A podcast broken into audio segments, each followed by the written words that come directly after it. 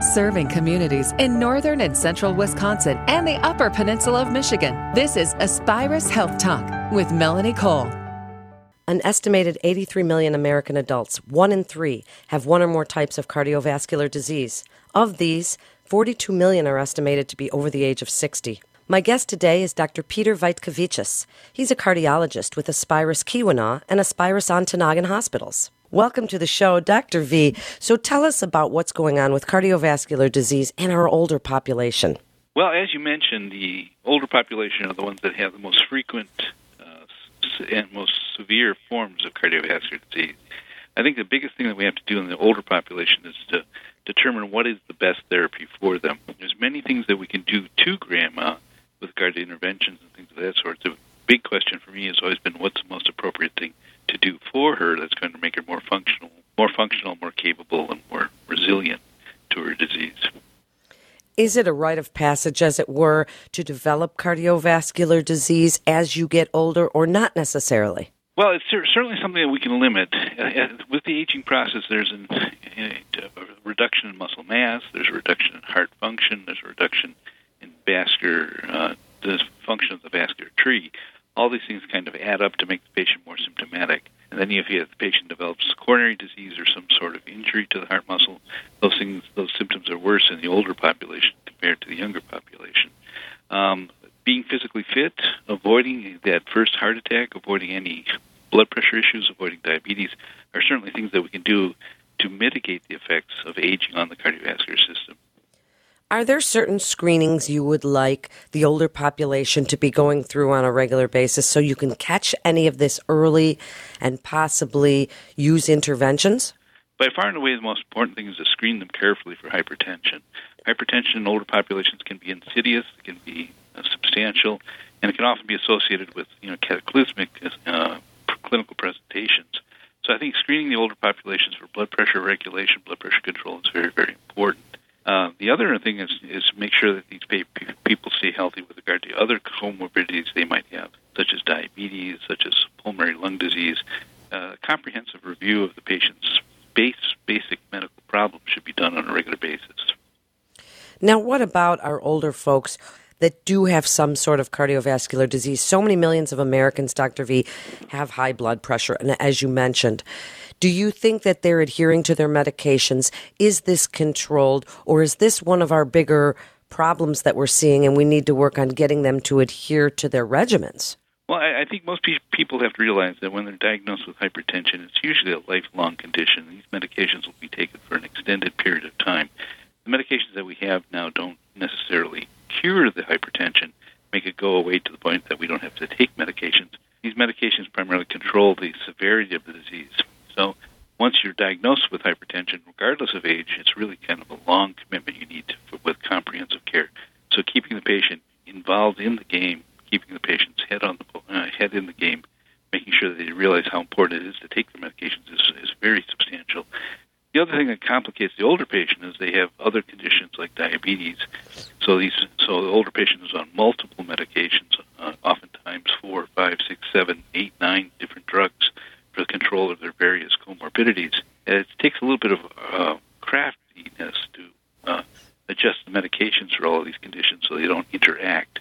So medication for diabetes doesn't worsen the heart failure uh, episode, or, or a medication for hypertension doesn't cause low blood pressure or slow heart rate that may cause the patient to be uh, symptomatic.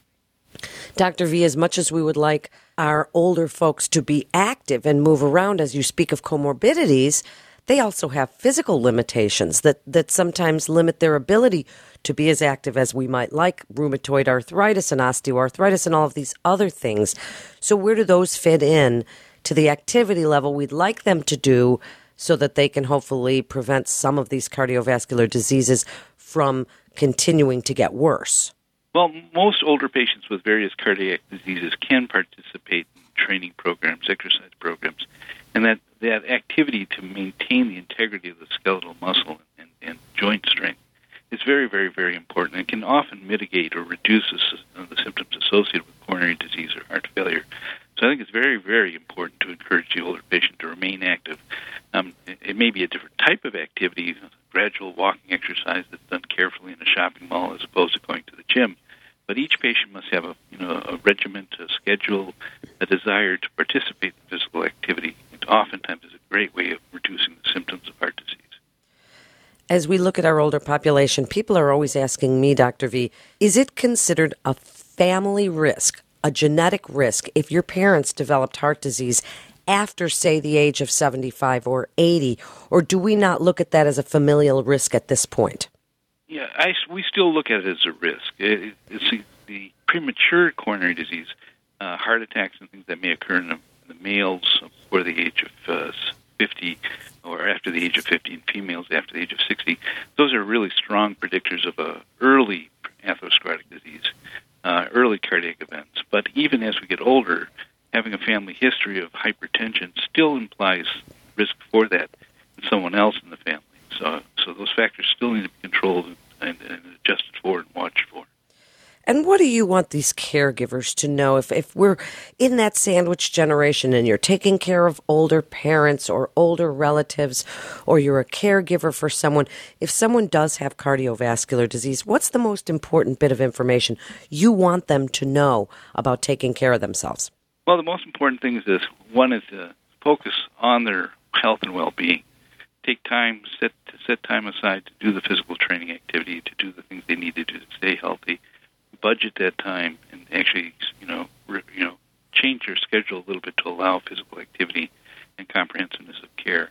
The other thing is to realize that these medication regimens can be very complicated. You may have to be very patient with the older patient and kind of encouraging them to slowly titrate medications in one direction up or one direction down.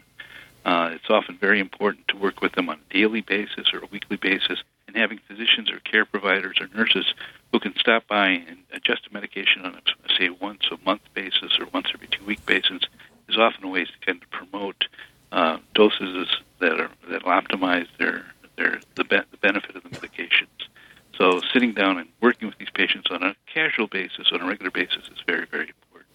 And where does cholesterol fit in? We hear so much about it, and the medications can actually have side effects that older people are afraid of, or a pain here and there. And what do you tell them about controlling their cholesterol at that age? Well, you know, there's, there's certain ages where the data doesn't isn't as robust, but certainly the statin medications are one of the most significant medications that, that are given in cardiovascular disease to reduce the risk for further events, both heart attack and strokes. So I think it's very important that we uh, can discuss these medications with the older patient, but be be, it, be mindful that there's certainly some age where these be- benefit of these medications might be limited. The side effect profiles, for the for the most part, are, are you, you can usually find a medication, a statin-like medication that a patient can manage, a patient can take. It may take a little bit of time. You may have to expose the patient to different medications and different ways of giving the medication to reduce the symptoms.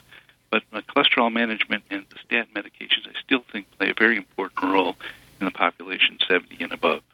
In just the last few minutes, Doctor V, your best advice for those patients seventy and above in regards to cardiovascular disease and why they should come to Aspirus for their care? Well, I, I think Aspirus is focused on the totality of the patient. We were in, integrate very well our specialists, our cardiovascular specialists, and our primary care physicians. So I think it's important to, in this population, to have somebody who can manage all the diseases together. And uh, when something is required, an intervention is required, that the most appropriate and careful one is provided to the patient. And I think that's something we do very well at Aspirus. Thank you so much. It's really great information. You're listening to Aspirus Health Talk. And for more information, you can go to aspirus dot org. That's aspirus dot org. This is Melanie Cole. Thanks so much for listening.